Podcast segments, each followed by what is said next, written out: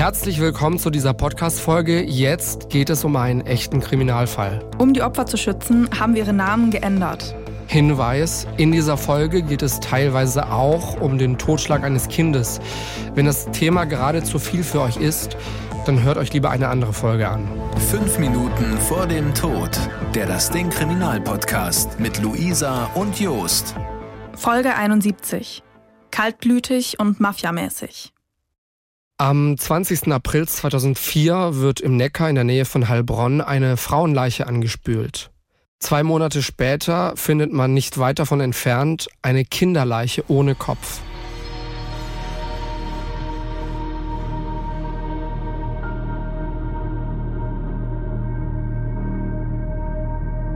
Fünf Minuten vor dem Tod. Was ist da passiert? Fünf Minuten vorher ist der Täter schon in der Wohnung der Opfer. Mit einem der beiden Opfer streitet er sich heftig. Wir haben das Jahr 2004. Wir sind in Kochendorf, das gehört zu Bad Friedrichshall. Die Stadt liegt im Landkreis Heilbronn in Baden-Württemberg. Bad Friedrichshall ist nicht besonders groß, hier wohnen knapp 20.000 Menschen. Am Rand der Stadt verläuft der Neckar. Hier aus dem Neckar wird am 20. April eine Frauenleiche geborgen. Die Frau ist noch sehr jung, schätzungsweise Mitte 20 und bis auf einen weißen Slip ist sie nackt. Um ihren Bauch und um ihren Hals hat jemand ein Bettlaken und ein Kabel gebunden. Das Laken und das Kabel sollen die Fußplatte halten, die auf dem Rücken der Leiche befestigt ist. So eine Fußplatte benutzt man, um Baustellenschilder aufzustellen und sowas wiegt um die 31 Kilo. Trotz des Gewichts ist die Leiche aber nach oben getrieben worden. Die Polizei nimmt dann die Ermittlungen auf dann, fast auf den Tag genau zwei Monate später, wird am 21. Juli eine zweite Leiche ganz in der Nähe aus dem Fluss geborgen. Es ist die Leiche eines Kleinkindes. Die Leiche des Jungen hat keinen Kopf mehr, Gewichte wurden keine befestigt. Am nächsten Tag wird die Leiche des kleinen Jungen obduziert. Zur selben Zeit läuft im Neckar ein Taucheinsatz der Wasserschutzpolizei. Die Polizei sucht nach dem Kopf der Leiche, allerdings ohne Erfolg. Auch bei späteren Taucheinsätzen kann der Kopf nicht gefunden werden.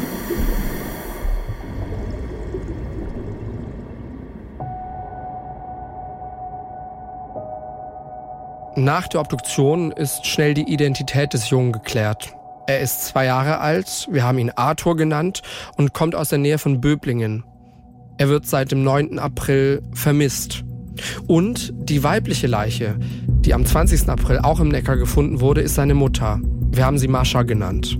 Die Leiche von Mascha wurde schon im April obduziert. Dabei kam raus, Mascha muss erstickt worden sein. Bei der Obduktion hatte die Rechtsmedizin überblähte und teilweise zerrissene Lungenbläschen gefunden. Das ist, laut einem Sachverständigen, ein deutliches Anzeichen für einen Erstickungstod. Bei Arthur kann die Todesursache nicht mehr herausgefunden werden. Dafür hat die Leiche zu lange im Wasser gelegen. Die Rechtsmedizin findet auch keine Hinweise auf stumpfe oder auf spitze Gewalt. Was man aber nach der Obduktion sagen kann, der Kopf hat sich erst nach dem Tod von der Leiche gelöst, als sie schon im Wasser lag weil laut dem Sachverständigen ist die Abrissstelle deutlich weniger durch die lange Zeit im Wasser verändert worden als eben der Rest des Körpers. Bedeutet, der Kopf muss sich im Wasser gelöst haben. Wir wissen also, Mascha und Arthur gelten seit dem 9. April als vermisst. An diesem Tag, einem Freitag, war Mascha mit Arthur und ihrer Tochter Anastasia am Nachmittag noch bei ihren Schwiegereltern. Wir haben sie Ivana und Igor genannt. Igor hat Mascha und ihren Sohn dann am Abend auch nach Hause gefahren. Anastasia blieb bei ihren Großeltern, um das Wochenende mit ihnen zu verbringen. Igor hat dann auch noch gewartet, bis Mascha und Arthur im Haus waren und ist dann wieder gefahren. Danach wurden Mascha und Arthur von niemandem mehr gesehen, auch nicht von Nachbarn oder anderen Hausbewohnern. Zwei Tage später, am Sonntag, fiel Igor und Ivana dann das Verschwinden von Mascha und Arthur auf. An dem Tag wollten die beiden eigentlich ihre Enkelin Anastasia zurück zu ihrer Mutter bringen. Die hat aber die Tür nicht aufgemacht. Auch ein paar Stunden später war immer noch niemand zu Hause. Igor hat sich dann von Ivanas Eltern, also quasi den Urgroßeltern von der kleinen Anastasia, den Wohnungsschlüssel für Maschas Wohnung besorgt. Bei denen hat Mascha wohl ihren Zweitschlüssel aufbewahrt. In der Wohnung hat Igor dann nach Mascha und Arthur gesucht, er konnte die beiden aber nicht finden. Ansonsten ist ihm in der Wohnung nichts Ungewöhnliches aufgefallen. Alles war ordentlich und aufgeräumt. Zwei Tage später hat Ivana die beiden dann als vermisst gemeldet. Was ist mit Mascha und ihrem kleinen Sohn passiert? Wer hat sie umgebracht? Und warum? Was steckt hinter all dem? Das klären wir jetzt Stück für Stück. Und wir schauen uns dafür den April genauer an. Vor allem die Nacht vom 9. auf den 10. oder die Nacht eben vom 10. auf den 11. April. In welcher dieser beiden Nächte Mascha und Arthur umgebracht wurden, das kann später nicht mehr final geklärt werden. Aber es war eben eine dieser beiden Nächte. Schauen wir uns zuerst an, was wenige Minuten nach der Tat passiert ist. Ihr habt es vielleicht schon vermutet, Mascha und Arthur wurden in ihrer Wohnung umgebracht. Nach der Tat hat der Täter also ein Problem. Was soll er mit den beiden Leichen machen? Zuerst lässt er die beiden in der Wohnung zurück, setzt sich in sein Auto und flüchtet. Auf seiner Flucht kommt ihm dann aber wohl eine Idee. Er beschließt, die Leichen aus der Wohnung zu schaffen und sie in den Neckar zu werfen. Dafür fährt er zurück zu Maschas Wohnung, stellt sein Auto in die Tiefgarage des Mehrfamilienhauses und macht sich auf den Weg nach oben in die Wohnung. Er zieht die beiden Seiten von Maschas Doppelbett ab und wickelt die Leichen in Spannbetttücher. Über diesen Weg schafft er es dann zuerst Mascha und dann Arthur unbemerkt vom ersten Stock in die Tiefgarage zu seinem Auto zu tragen. Er legt die Leichen in seinen Kofferraum, und geht dann nochmal nach oben in die Wohnung. Räumt die Wohnung auf, sammelt Klamotten ein und packt diese Klamotten zusammen mit Maschas Handtasche, ihrem Geldbeutel und ihrem Pass in Tüten. Dann legt er eine Tagesdecke auf das Bett und zum Schluss putzt er mit einem Handtuch sämtliche Türklinken nochmal ab. Warum das Ganze? Zum einen will der Täter seine Spuren verwischen. Zum anderen hofft er, dass durch die aufgeräumte Wohnung und den fehlenden Pass der Eindruck entsteht, Mascha sei mit Arthur einfach nur verreist. Bevor der Täter die Wohnung verlässt, packt er dann auch noch ein Bügeleisen ein. Das Bügeleisen hat ein langes Kabel, damit plant er, Gewichte an den Leichen anzubringen. Denn ohne Gewichte würden die Leichen im Neckar an der Wasseroberfläche treiben. Genau diese Gewichte will er dann auch besorgen. Er packt die Tüten und das Bügeleisen in sein Auto und fährt los. Er weiß genau, wo er hinfahren muss, um sich Gewichte zu beschaffen und steuert gezielt eine Baustelle an. Hier angekommen, parkt er sein Auto am Straßenrand und lädt zwei Fußplatten zu den Leichen in den Kofferraum. Dann macht er sich auf den Weg an den Neckar.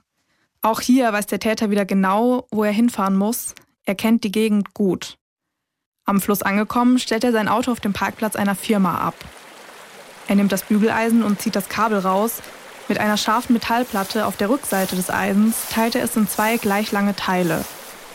Dann wirft er das Bügeleisen weg und geht runter zum Fluss. Er läuft dann eine Weile hin und her, kann aber keine Stelle finden, die ihm geeignet erscheint, um die Leiche loszuwerden.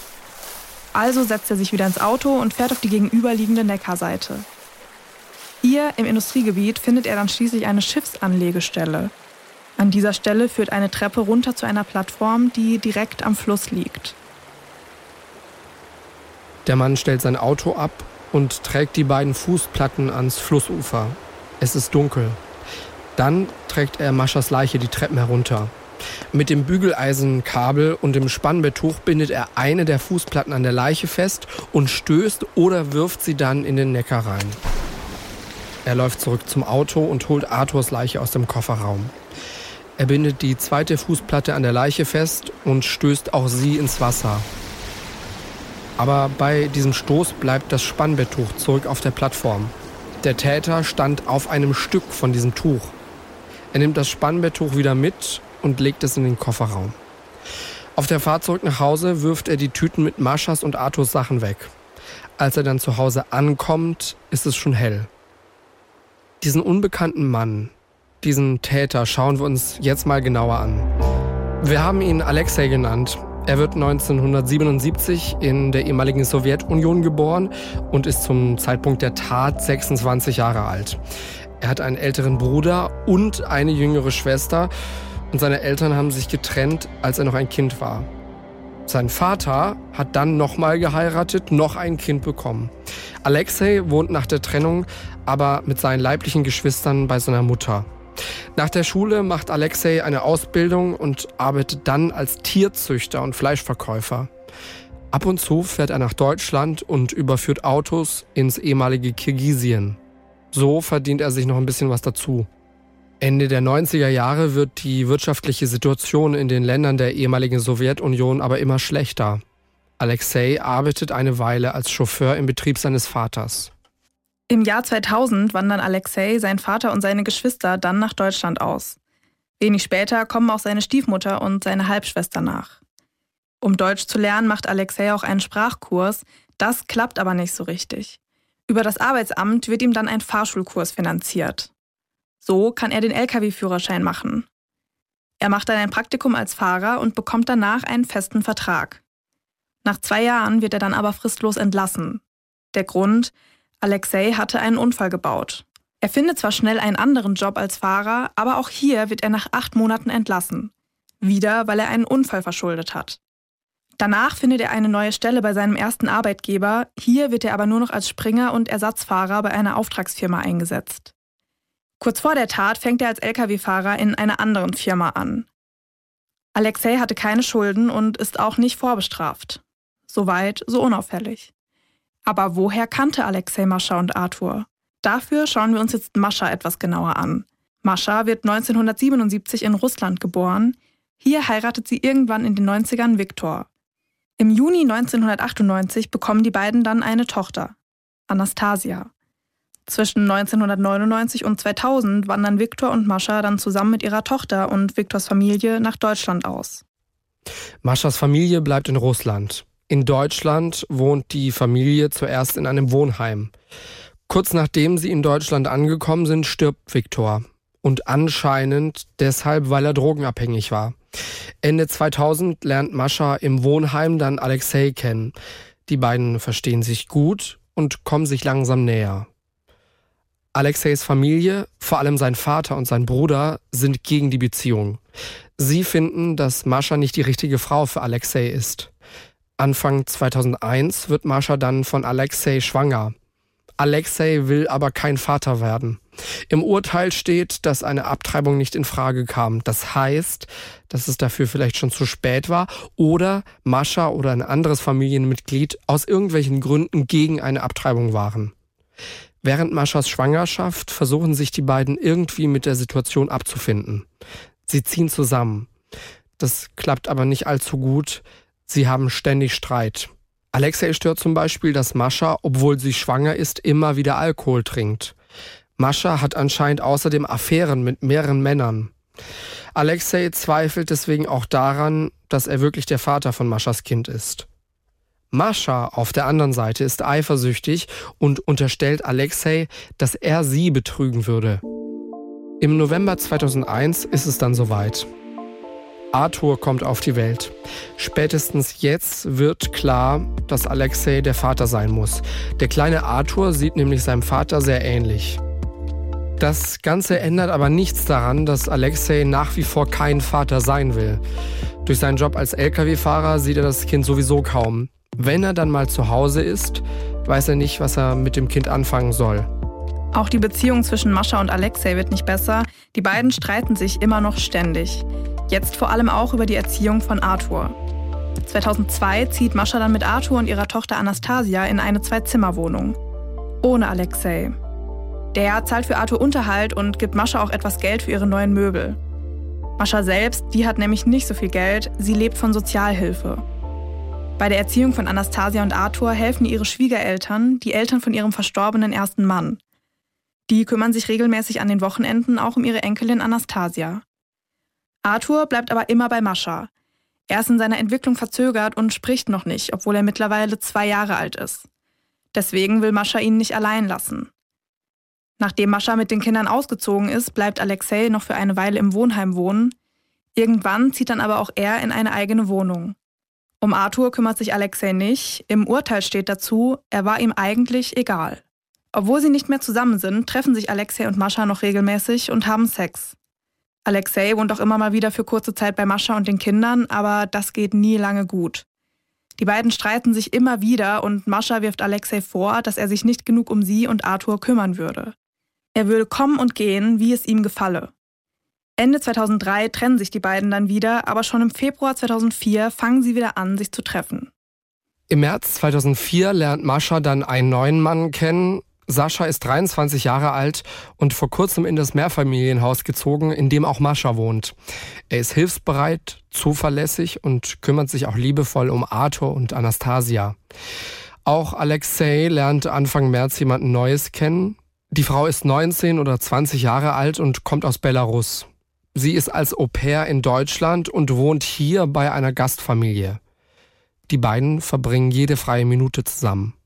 Dass Mascha einen neuen Freund hat, weiß Alexei nicht. Und auch Mascha weiß nichts von Alexeis neuer Beziehung. Denn obwohl beide eigentlich wieder in neuen Beziehungen sind, treffen sie sich immer noch miteinander. Das geht aber nicht lange gut. In der Nacht vom 29. auf den 30. März 2004 übernachtet Alexei mal wieder bei Mascha. Und kurz nach Mitternacht klingelt es an der Tür. Vor der Tür steht Sascha. Als Alexei ihn sieht, weiß er sofort, dass das ein neuer Freund von Mascha sein muss. Er geht zu Sascha vor die Tür und fängt einen Streit mit ihm an. Sascha ist zu dem Zeitpunkt schon etwas angetrunken und zieht ein kleines Taschenmesser. Das schüchtert Alexei aber nicht ein. Er weiß, dass er Sascha körperlich überlegen ist und schlägt ihm mit der Hand ins Gesicht. Nach dem Schlag flüchtet Sascha durchs Treppenhaus zu seiner Wohnung im Erdgeschoss. Alexei lässt aber nicht locker. Er rennt Sascha hinterher und schafft es, ihn vor seiner Wohnungstür abzupassen. Er stößt Sascha durch die offene Wohnungstür in die Wohnung und macht sich wieder auf den Weg in den ersten Stock zu Mascha. Sascha hat nach dem Angriff ein gebrochenes Nasenbein und eine Schädelprellung. Nachdem Alexei dann weg ist, klingelt er bei einer Nachbarin und ruft von ihr aus dann die Polizei an. Und er ruft auch seine Eltern an. Die holen ihn ab. Am nächsten Tag ruft Mascha dann bei Sascha an und fragt ihn, ob mit ihm alles okay sei. Bei diesem Telefonat trennt sich Sascha von ihr. Nach dem Angriff kündigt er außerdem den Mietvertrag für seine Wohnung. Sascha hat zu große Angst davor, Alexei nochmal da zu treffen. Am 1. April zeigt er Alexei dann auch bei der Polizei an. Wir springen ein paar Tage vor zum 9. April. Im Jahr 2004 ist das der Karfreitag. An diesem Tag sind Alexei und seine neue Freundin bei seinem Bruder und dessen Frau zum Essen eingeladen. Abends gehen Alexei und seine Freundin zurück in seine Wohnung.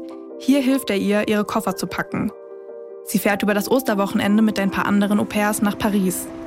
Alexei bringt sie dafür abends gegen 22 Uhr mit dem Auto zum Busbahnhof und wartet mit ihr auf den Bus. Der Bus hat Verspätung. Als er endlich kommt, verabschiedet sich Alexei von seiner Freundin und setzt sich wieder in sein Auto. Wir haben ja schon am Anfang gesagt, dass nicht ganz klar ist, ob Mascha und Arthur in der Nacht vom 9. auf den 10. oder in der Nacht vom 10. auf den 11. April umgebracht wurden. Der Einfachheit halber gehen wir jetzt mal vom 9. auf den 10. aus. Was am 10. April passiert, das klären wir aber gleich auch noch. Am 9. April macht sich Alexei also wahrscheinlich vom Busbahnhof auf den Weg zu Mascha. Wir erinnern uns, Mascha war am Nachmittag mit den Kindern bei ihren Schwiegereltern, wo Anastasia dann geblieben ist. Mittlerweile sind sie und Arthur aber schon wieder zurück in ihrer Wohnung. Gegen 23.10 Uhr klingelt es dann an der Tür. Davor steht Alexei, der die Nacht mit Mascha verbringen will. Zu dem Zeitpunkt schläft Arthur schon auf der einen Hälfte des Doppelbetts in Maschas Schlafzimmer. Mascha lässt Alexei dann auch rein und die beiden haben Sex auf der anderen Seite des Doppelbetts. Danach, zwischen Mitternacht und 1 Uhr, fangen Mascha und Alexei wieder an zu streiten. Worum es dieses Mal geht, das kann später nicht mehr herausgefunden werden. Das Gericht geht aber davon aus, dass es wieder um ihre Beziehung ging. Aber irgendwas ist dieses Mal anders an diesem Streit. Alexei rastet nämlich völlig aus. Entweder ist er ziemlich wütend oder hat einfach keine Lust mehr, sich weiter mit Mascha zu streiten.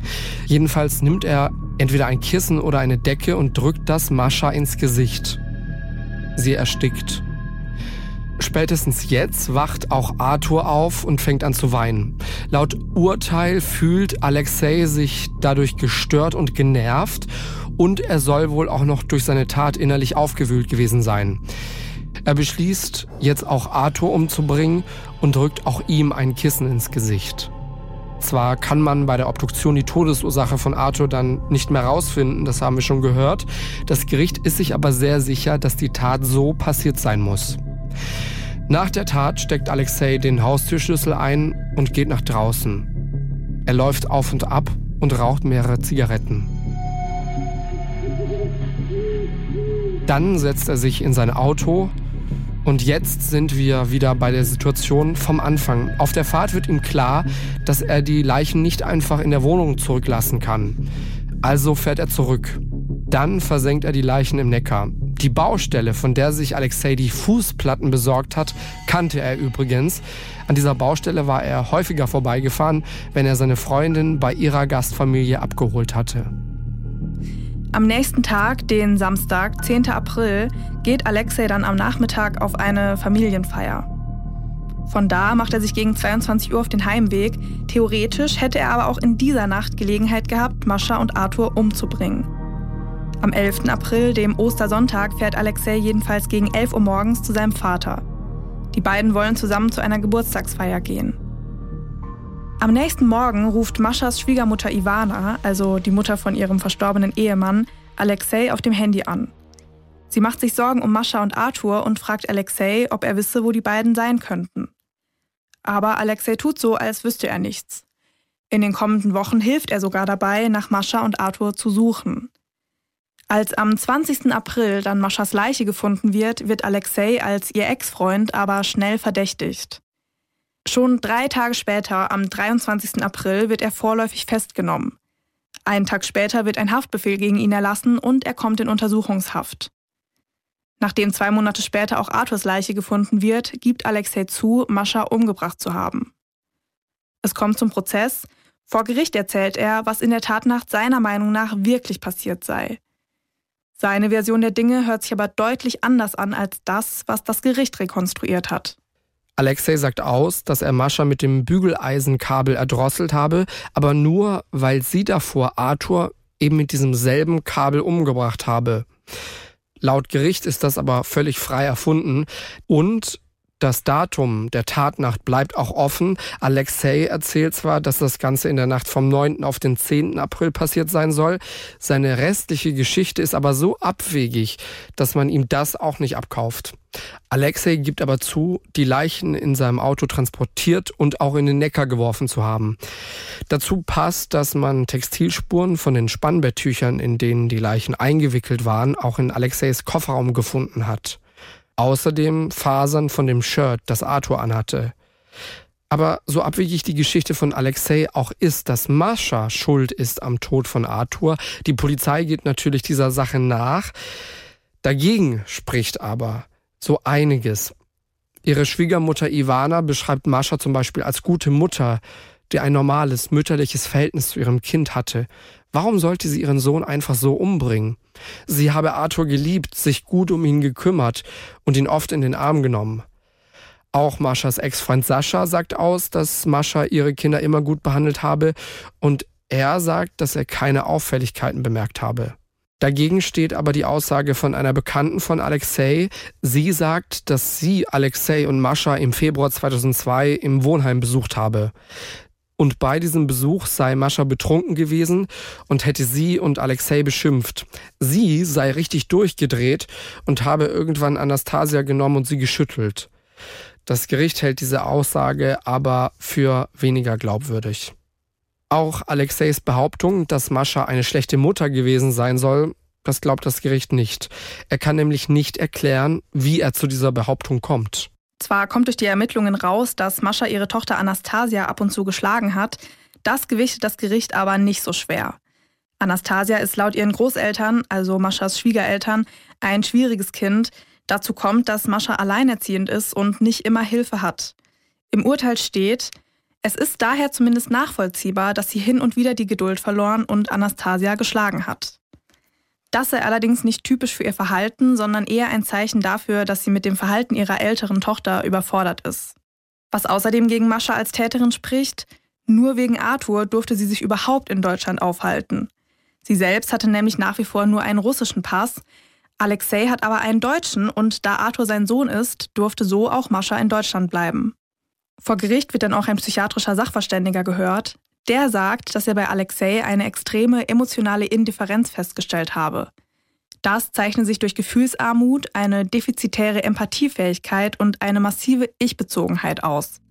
Am Ende des Prozesses ist für das Gericht klar, dass Alexei nicht nur Mascha, sondern auch Arthur umgebracht hat. Als ein Grund wird unter anderem die Kaltblütigkeit genannt, mit der Alexei die Leichen weggeschafft hat. Außerdem die Tatsache, dass er die Spuren in der Wohnung verwischt habe. Im Urteil steht dazu, wer sein eigenes Kind auf diese Weise entsorgt, dem ist auch dessen Tötung zuzutrauen. Natürlich geht es im Prozess vor Gericht auch nochmal um den fehlenden Kopf der Leiche von Arthur. Die Rechtsmedizin geht davon aus, dass der Kopf erst nach dem Tod im Wasser schon abgerissen sein muss. Dazu passt auch die Aussage von Alexei. Er sagt, dass er das Gewicht mit dem Kabel an der Leiche befestigt und das Kabel dann um den Hals geknotet habe. Das macht es dann auch wahrscheinlich, dass der Kopf dann genau an dieser Stelle abgerissen ist. Am 12. Januar 2005 wird vor dem Stuttgarter Landgericht das Urteil gesprochen. Alexei wird wegen Totschlags in zwei Fällen zu 15 Jahren Gefängnis verurteilt. Nach dem Urteilsspruch sind längst nicht alle Fragen geklärt. Der Vorsitzende Richter wird von der Zeitung Heilbronner Stimme so zitiert. Wir haben versucht, alles auszuräumen, was Spekulation ist, aber wir können nicht alle Fragen beantworten. Alexeis Aussagen bezeichnet er als haarsträubend. Er hat nämlich unter anderem behauptet, dass er in der Tatnacht nur zu Mascha gefahren sei, weil er Arthur die Haare schneiden wollte. Der Vorsitzende Richter sieht das etwas anders. Er sagt, was er dort will, ist eindeutig. Nicht etwa Arthur die Haare schneiden, nachts um 23 Uhr, wie er immer wieder behauptet hat, sondern Sex. Dass er die Tat vielleicht von vornherein geplant haben könnte, lässt sich nicht beweisen. Kein Mordmerkmal ist erfüllt, deswegen die Verurteilung wegen Totschlags. Nach dem Urteilsspruch kündigt die Staatsanwaltschaft an, in Revision gehen zu wollen. Sie hatte auf zweifachen Mord plädiert und lebenslange Haft gefordert. Denn die Staatsanwaltschaft sieht das Mordmerkmal Heimtücke gegeben. Die Staatsanwaltschaft geht dann auch wirklich in Revision und der Fall wird neu verhandelt. Tatsächlich hebt der Bundesgerichtshof den Schuldspruch dann Anfang November 2005 zumindest teilweise auf. Es soll neu geprüft werden, ob im Fall von Arthur ein besonders schwerer Totschlag vorliegt. Dann könnte Alexei lebenslang ins Gefängnis müssen. So kommt es dann auch. Im April 2006 wird der Fall vor dem Stuttgarter Landgericht neu verhandelt. Dieses Mal entscheidet das Gericht, die Tötung von Arthur ist ein besonders schwerer Fall des Totschlags. Der Vorsitzende Richter sagt dazu, der Unrechts- und Schuldgehalt entspricht wertungsmäßig einem Mord. Denn bei der Tat habe die Nähe zur Heimtücke bestanden. Strafmildernd habe sich aber ausgewirkt, dass Alexei bisher nicht vorbestraft gewesen sei. Auch die besondere Schwere der Schuld stellt das Gericht nicht fest. Der Vorsitzende Richter bezeichnet die Art und Weise, wie Alexei die Leichen von Mascha und Arthur in den Neckar geworfen hat, als kaltblütig und mafiamäßig.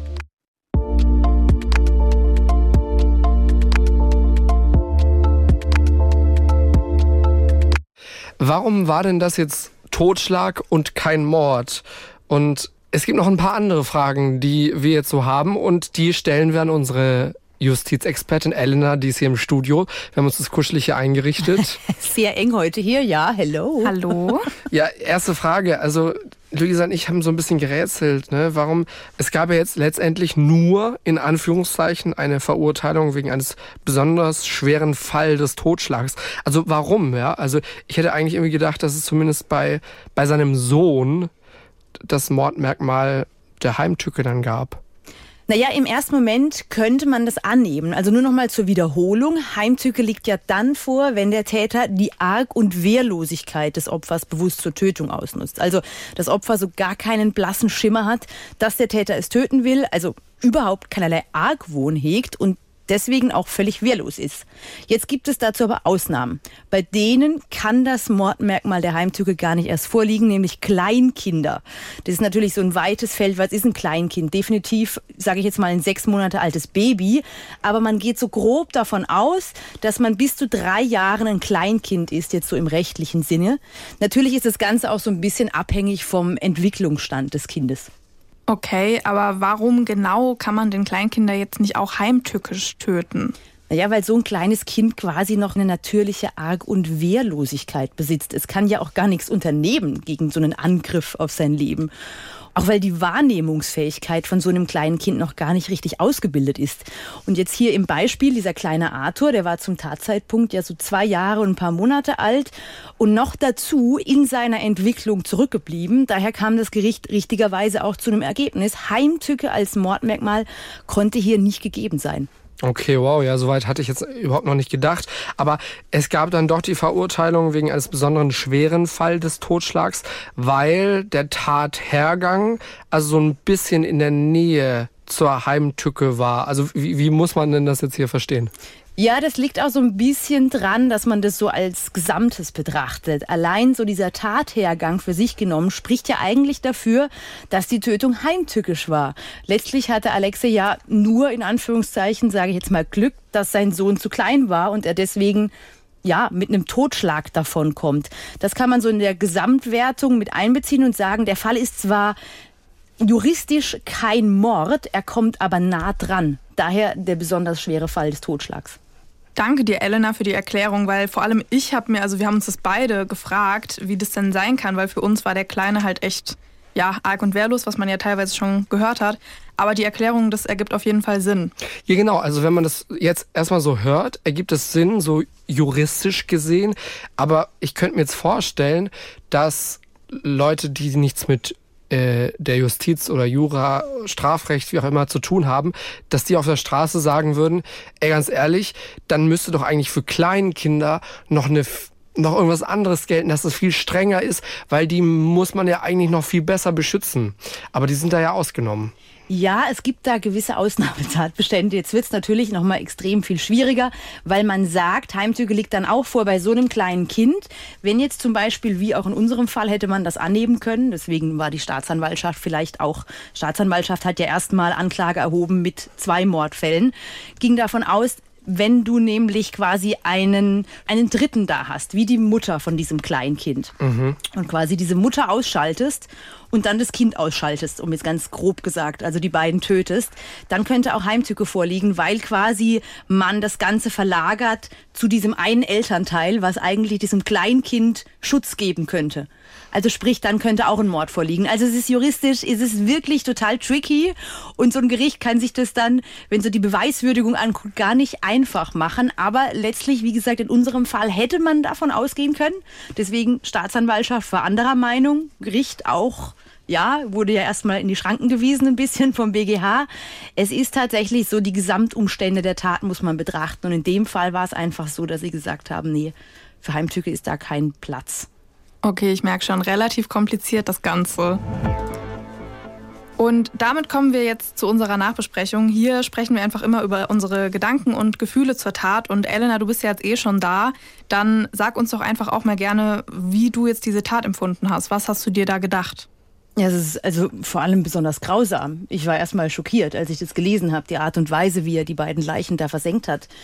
Ähm, das hat mich erstmal sprachlos hinterlassen. Und dann natürlich immer, wenn es um einen Totschlag in diesem Fall an einem kleinen Kind geht, ist man immer nochmal extrem schockiert, noch dazu am eigenen Kind. Ja, es ist ja tatsächlich kein Einzelfall, kommt ja häufiger vor, als man denkt. Und dann natürlich ganz am Ende, ja, die Sache mit den juristischen Problematiken in diesem Fall. Ne? Man würde ja. eindeutig davon ausgehen, das ist doch Mord. Also ich meine, weil jetzt der Laie denkt, das ist so kaltblütig, wie er vorgegangen hat, ist erstmal seine Freundin umgebracht, dann das Kleinkind erstickt und das Gericht hat sich definitiv auch nicht leicht gemacht zu sagen, wir schließen die Mordmerkmale aus, weil die hatten ja mehrere Mordmerkmale, von denen sie ursprünglich ausgingen. Einerseits niedrige Beweggründe, also wenn das so auf niedrigster Stufe ist, jemanden zu töten, dass man sagt, das ist ja normaler Mensch denkt, also wegen sowas tötet man doch nicht.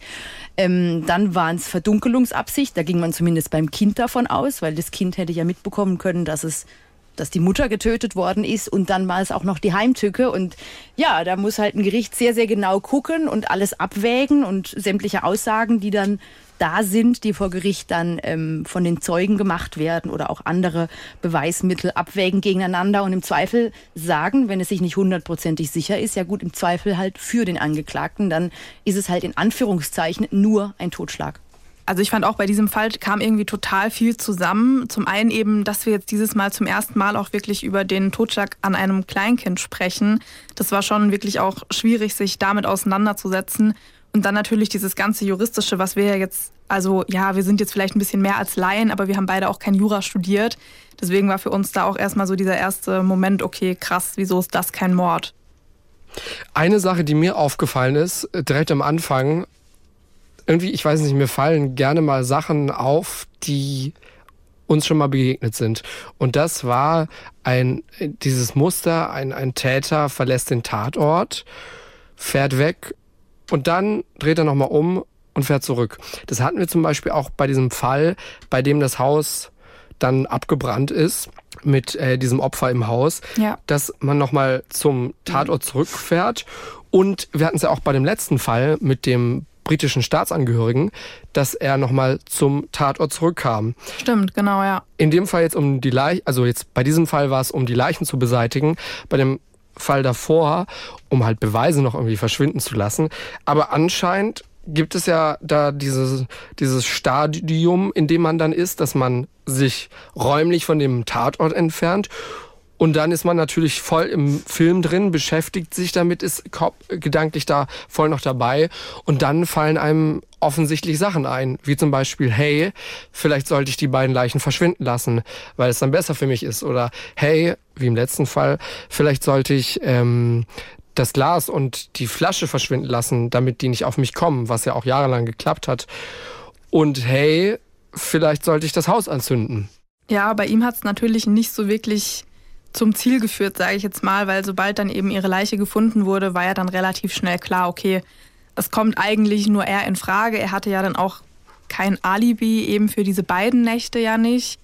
Und ja, aber tatsächlich hatten wir das wirklich schon oft, dass einem dann doch eben nochmal einfällt, ah, daran könnte man jetzt aber doch erkennen, dass ich eben der Täter bin, ja. Es ist auch wohl tatsächlich so, dass viele Täter an den Tatort zurückkehren sei es jetzt, um irgendwelche Beweismittel zu vernichten, wie sie denken, dass sie dann, dass sie dann safe sind und man sie nicht finden kann, oder einfach um zu gucken, wie die Ermittlungen ablaufen. Also es ist tatsächlich so, dass das jetzt nicht nur so frei erfunden ist, sondern es ist wirklich so, dass es häufig vorkommt, dass Täter zurückhören an den Tatort. Jetzt, wo du sagst, fällt mir auch gerade wieder ein, das hatten wir auch schon. Das war unser Fall mit ähm, der, hilfen wir mal schnell auf die Sprünge, Luisa, mit, mit diesem Dorffußballfest. Mhm. Stimmt, ja. Und da kam der Täter auch am nächsten Tag, als die Polizei und die Rettungskräfte da äh, am Arbeiten waren und hat, und hat geschaut. Hat sich das angeschaut, ja, wie die Polizei mhm. da arbeitet tatsächlich. Oder ja. in unserem aktuellen Fall, das ist jetzt natürlich nicht direkt an den Tatort zurückkehren, was ich jetzt gerade meine, aber er hat ja geholfen, zum Beispiel bei dieser Suchaktion nach ja, auch, den beiden. auch total gruselig, also die Vorstellung. Ist, ähm, ja, was man einfach sagen muss, liebe Täter an dieser Stelle, es bringt nichts, weil früher oder später findet man euch. Ja, da hatten wir es ja auch letzte Woche schon oder vor zwei Wochen eben in unserer letzten Folge in der Nachbesprechung schon drüber, dass ja eben doch die Aufklärungsrate sehr hoch ist. Was mich aber noch interessieren würde, du hast gerade schon gesagt, die Täter kommen tatsächlich sehr oft zum Tatort zurück. Man kennt ja auch so dieses Klischee, dass die Polizei immer zu den Beerdigungen geht, weil die Täter auch häufig zu der Beerdigung mhm. gehen. Stimmt das oder ist es eher so eine Filmerfindung? Das ist jetzt natürlich eine sehr gute Frage, die ich jetzt so allgemein tatsächlich leider nicht beantworten kann. Da müsste man mal irgendwie so, ja. Also das ist tatsächlich a thing, das stimmt schon, dass die Polizei das macht. Auch einfach vielleicht nicht unbedingt, weil sie erwartet, dass vielleicht wirklich der Täter bei der Beerdigung ist, wobei das wäre nicht auszuschließen, weil meistens kann man die Täter ja im nächsten Umfeld suchen. Mhm. So ist es ja nicht. Es gibt ja ganz selten den Meuchelmörder, der aus dem Wald springt und jemand Fremden umbringt, sondern irgendwie steht der fast immer oder ganz, ganz häufig in einer Beziehung zu seinen Opfern. Und deswegen ist das nicht falsch. Sind oft Täter wahrscheinlich auch bei Beerdigungen dabei, wenn es der Ehemann war oder die Frau oder ein Onkel. Also sicherlich oder ein guter Freund. Sicherlich was dran, ja. Eine Sache, die, über die ich noch gestolpert bin, das fand ich irgendwie ganz interessant. Und da sieht man auch, okay, wie viel manchmal hinter so Ermittlungen steckt.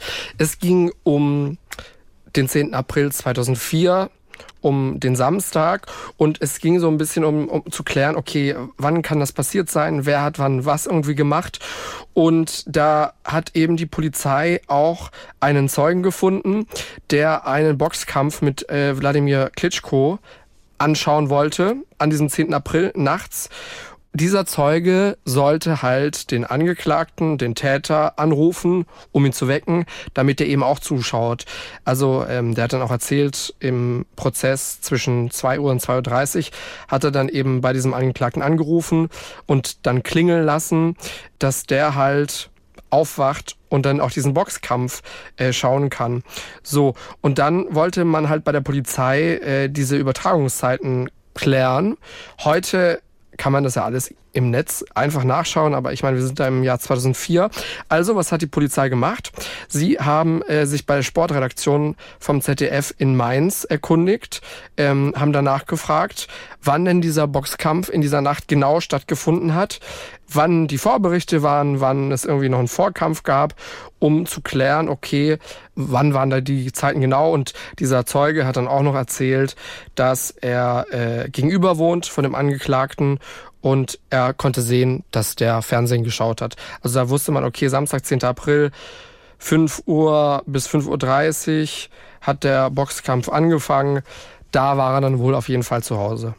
Das ist spannend, ne? Es wird so, jedes kleine Steinchen wird umgedreht und dem nachgegangen, ne? Damit man quasi ausschließen kann, dass zu dieser Zeit oder dieser Zeit oder Alibis überprüfen kann. Also es ist tatsächlich ähm, definitiv spannend, so eine Ermittlungsarbeit. Auch wenn ja dann letztendlich doch nicht geklärt werden konnte, ob es jetzt eben 9. auf 10. April oder eben doch 10. auf 11. April war. Aber es ist auf jeden Fall spannend, was da alles so mit reinspielt. In zwei Wochen sind wir zurück, dann mit Luisa. Wir haben die Recherche schon gemacht und wir können die schon mal vorwarnen, Elena.